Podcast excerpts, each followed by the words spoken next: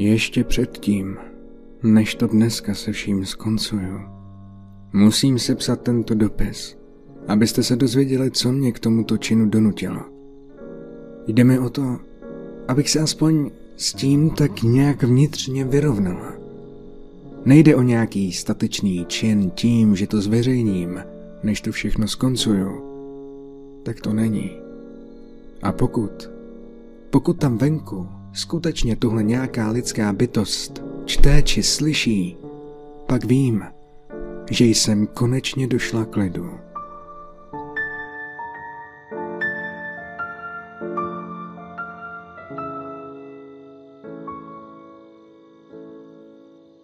Mým oblíbeným zvířetem na farmě mého snoubence byla kotletka.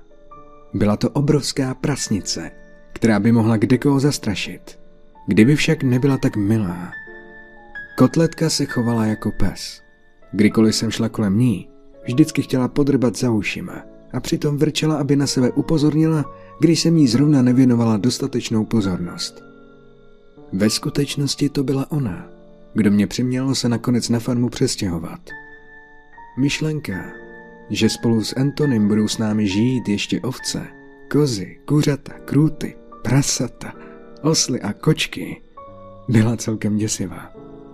Do té doby jsem totiž žila pouze se dvěma rybami a poustevníčkem. Ale byla jsem do něho totálně zabouchnutá. A on do mě taky. Navzdory všem mým úzkostem, máním a fobím. Udělala jsem velký posun a za pouhých pár měsíců před svatbou jsem se přestěhovala na jeho 40-akrový ranč. Jeho otec ho zde vychoval, ale zemřel rok předtím, než jsem se s ním stačila seznámit. Po pouhých pár dnech na ranči se mu přestala otravovat s tím, aby to tady prodal, abychom byli blíže k městu. Jen pár dní. Tak dlouho trvalo, než mě kotletka naučila, že hospodářská zvířata nejsou domácí zvířata, ale jsou něco jako vaše zrcadlo. Jak jsem to přesně takhle řekla Tonymu. Byla chytrá a laskavá. Byla to moje kamarádka. Netrvalo dlouho, než jsem si udělala podobný názor na zbytek své nové rodiny. Když jsem se sem nastěhovala, tak už byla kotletka těhotná a měla porodit jen týden poté, co jsme se s Antonem vrátili z našich líbánek. Když konečně tenhle moment nastal, byla jsem po celou tu dobu téměř na pokraji zroucení. Od začátku až do konce. Kotletce se narodily čtyři zdravá silátka a já jsem na ní byla naprosto pyšná. Následující den zašel pro dva malé chlapce, kteří žili přes ulici, aby dali silatou jména. Bylo to takovou zdejší tradicí. Ten nejmenší byl ne zrovna nějak kreativně pojmenován Skrček. Pár dní šlo všechno bez větších problémů. Selata sice vyžadovala hodně péče a pozornosti, ale byla opravdu rostomilá. Kromě toho jsem si byla jistá, že pečovatelská dispozice kotletky a Tonyho znalá odbornost dokážou případně vynahradit všechno, co jsem já mohla pokazit. Když pak ke všemu došlo, bylo slatům jen pár dní. Potom, co jsme ten den dokončili domácí práce, jsme s Tonym usnuli a drželi se navzájem za ruce jako šťastní novomanželé, kterými jsme taky byli. Když mě najednou probudil ohlušující výkřik, otočila jsem se rychle hlavou směrem k oknu. Nedokážu ani popsat ten pocit, který mnou při tom zvuku projížděl. Byl to pronikavý, zoufalý, a naprosto zděšený zvuk. Oba jsme okamžitě se běhli dolů a přes pole utíkali k prasečímu chlívku. Než jsme dorazili k předním dveřím našeho domu, kňučení ustávalo. Na cestu nám svítil pouze měsíční svět. Takže jsem přesně nevěděla, co se děje, dokud jsme nebyli pár kroků od chlívu. Bože, pořád mám slzy v očích, když si na to vzpomenu.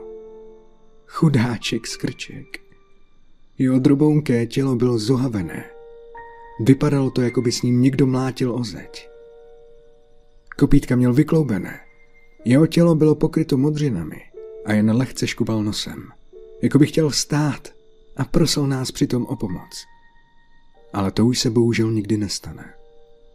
Když jsme prošli branou, jeho skleněné malé oči se na nás dívaly. A nad svým novorozencem se tyčila kotletka, klidná jako vždycky. Mechanicky, téměř jemně, sebrala pusou skrčka za jeho vousy a napřáhla se směrem k zemi. Chystala jsem se na ní skočit, ale Tony mě chytil za ruku. Měla jsem hysterický záchvat, když kotletka praštila se skrčkem přímo do země. Potom následoval křupavý zvuk a já padla na kolena. Tony zašeptal. Je po všem, Mando. Je pryč. Měl pravdu. Skrček byl pravděpodobně mrtvý v okamžiku, kdy se dostal do kontaktu se zemí. Nebyla jsem si jistá, kolikrát s ním kotletka předtím, než jsme ke chlívu dorazili, bouchla o zem.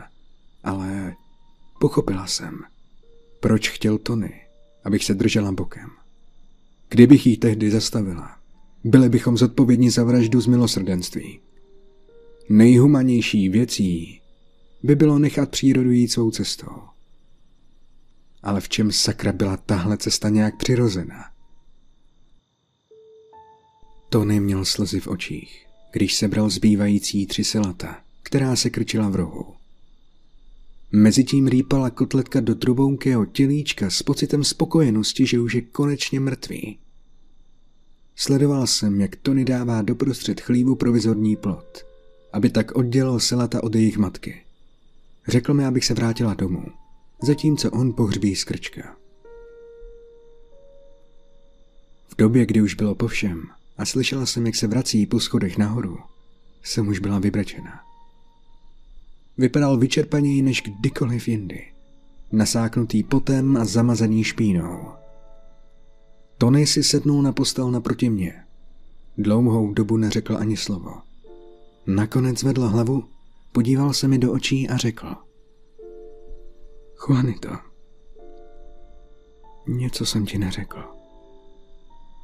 Na prstech jedné ruky bych dokázala spočítat, kolikrát jsem ho slyšela, aby mě oslovil mým celým jménem – Studený pod mnou proto najednou projel. Co ti myslíš? To, co se dnes večer stalo, nebylo poprvé. Všechna zvířata na farmě zabíjejí svá mláďata. Jedno po druhém. Pokud tedy nejsou okamžitě od nich sebrána. Netuším, proč tomu tak je. Upřímně, neexistuje proto žádné racionální ani vědecké vysvětlení. Prostě Prostě k tomu na této farmě dochází. Odvrátil následně svůj pohled. Sedla jsem si k němu blíž. Jak... jak je to jen možné? Nevím, omlouvám se.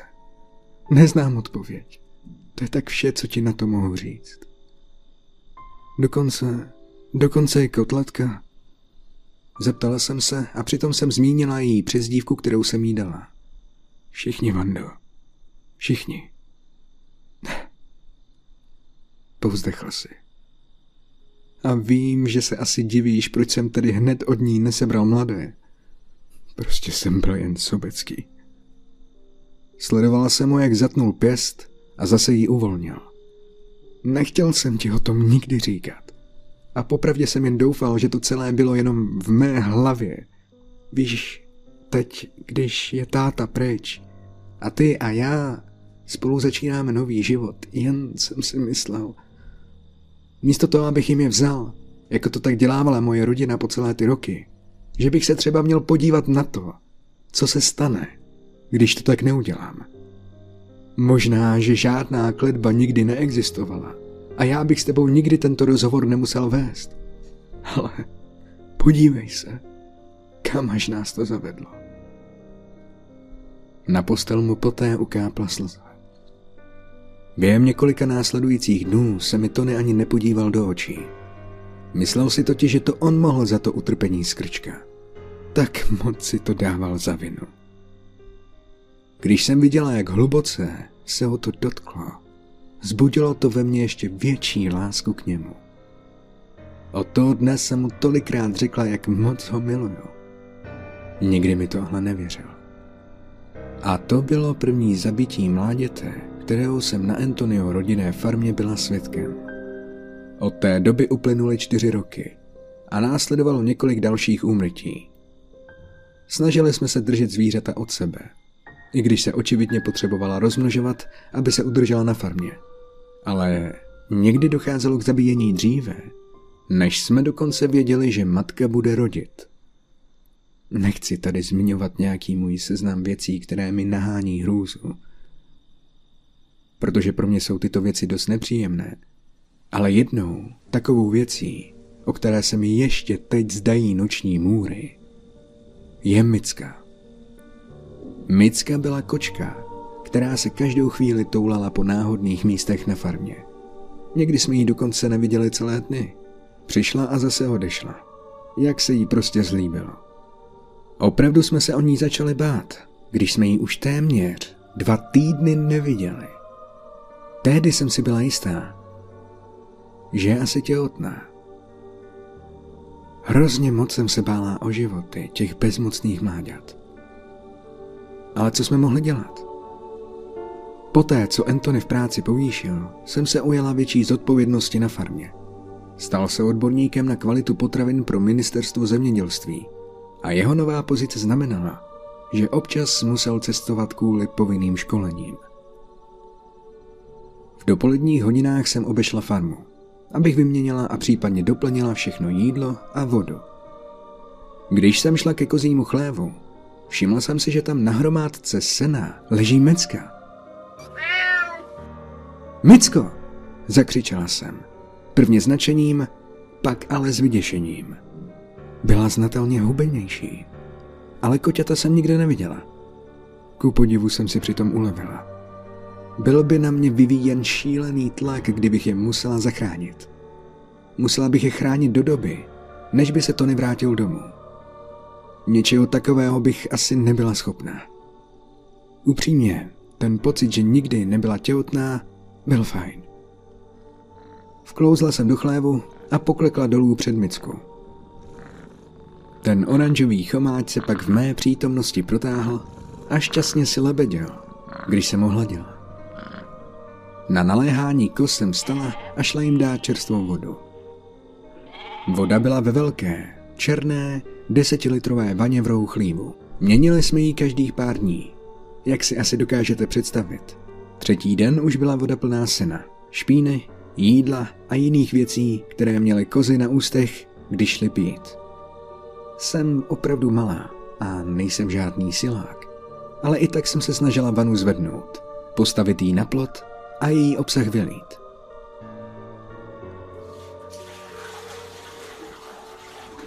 Uslyšela jsem, jak voda stříká na zem. A pak následovalo pět nebo šest odlišných zvuků. Byla jsem tak šokovaná, že jsem upustila vanu. Na zemi teď přede mnou ležela zcvrklá a namočená těla mytčinných koťat. Byla tak malá, že se jejich oči ještě neotevřely. Celá rozklepaná jsem si klekla na kolena a upřeně jsem zírala na ta mrtvá těla. Nejděsivější částí na tom celém výjevu bylo to, že neměla téměř žádné zranění. Neměla ani snahu, ani sílu bojovat o své holé životy. Všechno, co jsem si dokázala v hlavě představit, bylo, že Micka jedno po druhém vzala do úst a systematicky je držela pod vodou, dokud se nepřestala hýbat. Až do večera jsem už nevyměnila žádné jídlo ani vodu. Celý den jsem strávila v posteli a snažila jsem se dovolat Tonymu. Zítra odpoledne bude doma. Do té doby navrhla, abych koťata překryla ručníkem a po návratu se už postará o zbytek.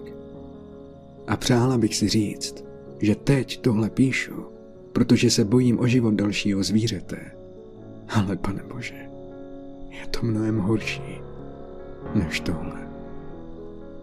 Samozřejmě, Anthony a já jsme o tom diskutovali krátce potom, co jsme zjistili, že jsem těhotná. Co když se mi to stane taky? Zeptala jsem se. Co když se pokusím zabít své dítě? Bando, zlatíčko, řekl a přijel mi rukou po vlasech. Slibuji, že se to nestane. Byl jsem vychován na této farmě, pamatuješ? Naše dítě bude šťastné a zdravé. Tony byl vychováván výhradně svým otcem. Jeho matka, jak se vypráví, zemřela při porodu. Ale když se teď zatím ohlédnu, zajímalo by mě, jestli mu řekli pravdu. Dneska jsem v domě sama. Porodila jsem před týdnem a půl. A po celou tu dobu jsem se nikdy necítila být sama. Anthony, moji rodiče, naše rodiny, naši sousedé, neuvěřitelně nás podporovali. A ze vší té pozornosti a společnosti, kterou jsme měli, bylo snadné ignorovat myšlenky, které mě tak těsily. Myšlenky na zabití svého dítěte.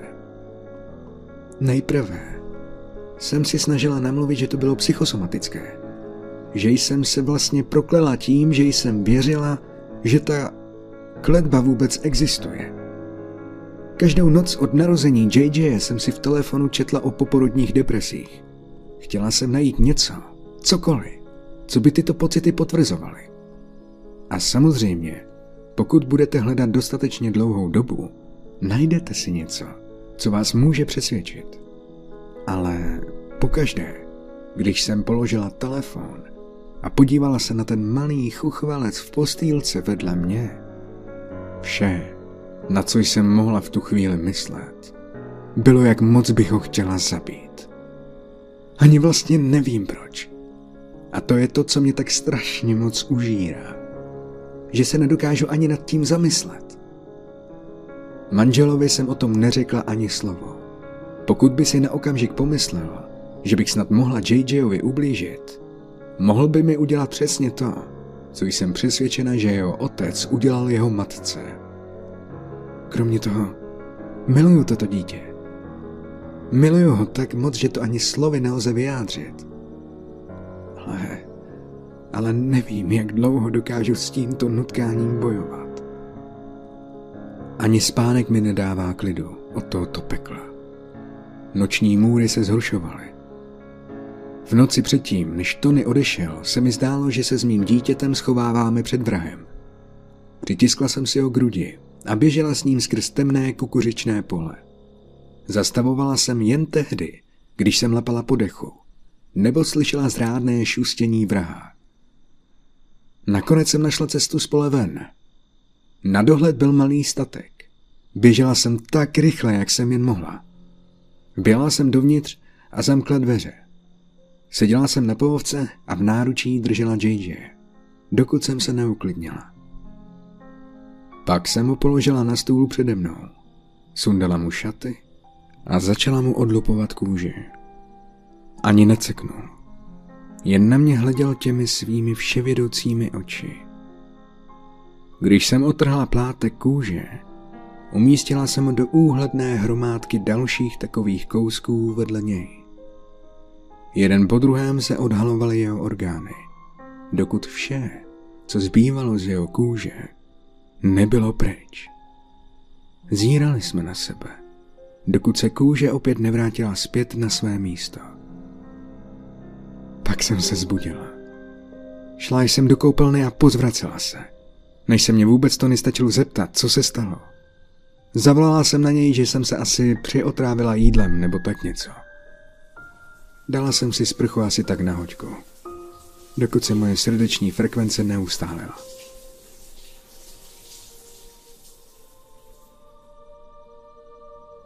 Poté, co jsem dojedla večeři, jsem uložila JJ a šla se dívat na televizi, abych se na chvíli zbavila myšlenek, které se mi honily hlavou. Poslední věcí, kterou si pamatuju, je pocit, jako bych dřímala, ale ne úplně usnula. A právě teď, před 20 minutami, jsem se probudila? Někam jdu? Najednou jsem si uvědomila, že jsem na půli cesty s kuchyňským nožem v ruce k JJovi. Zakřičela jsem, odhodila ho a zhroutila se přímo na místě v netečných slzách. Nemám nad sebou kontrolu. Proboha, kdo vůbec jsem?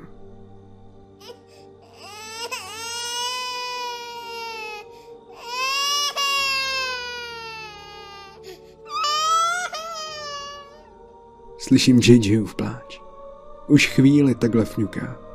Má hlad. Nenakrmila jsem ho už od rána, protože se obávám, že pokud se ho pokusím nakrmit, tak ho udusím.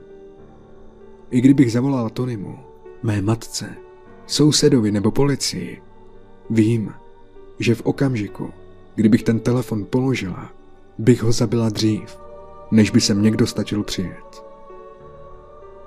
Vypsáním těchto pravd, těchto myšlenek, to je jediná věc, která mi bránila v tom, abych vzala život mému dítěti.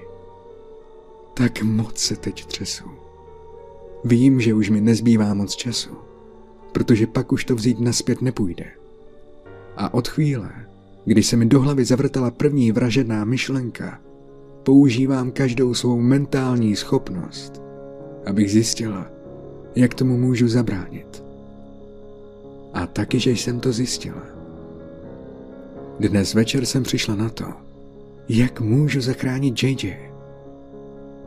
Nemůžu riskovat další podobný výpadek, jakého jsem byla svědkem právě na schodech. Zaznamenáním toho všeho zde jsem docílila částečné úlevy. Anthony, miluji tě. JJ, miluju tě. Nikdy na to nezapomeňte. A doufám, že se dokážete přesto přenést a budete žít dlouhý a šťastný život. Mám ještě jednu poslední prozbu, než to dnes večer se vším skoncuju a ukončím svůj život. Spalte tuhle zasranou farmu na popel.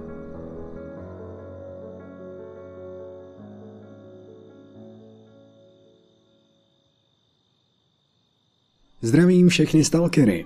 Doufám, že se vám Creepypasta líbila. A pokud ano, dejte like a napište komentář. Pro ty z vás, co jsou tu noví, a nebo ještě nedali odběr a tajně mě sledují, a že je vás hodně, ano, vím o vás. Dejte odběr a zvoneček, aby vám neušla další nová creepypasta. Ještě připomínám, že je možnost, jak mojí tvorbu podpořit, a to na stránce Patreon. Za členství získáte skvělé výhody jako předběžný přístup k videím, slevy na tetování, tetování zdarma a spoustu dalších výhod. Odkaz na stránku Patreon najdete v popisku pod videem. Děkuji už sedmi patronům, kteří se takto rozhodli podporovat moji tvorbu. Přeju všem pěkný zbytek dne či noci. Mějte se.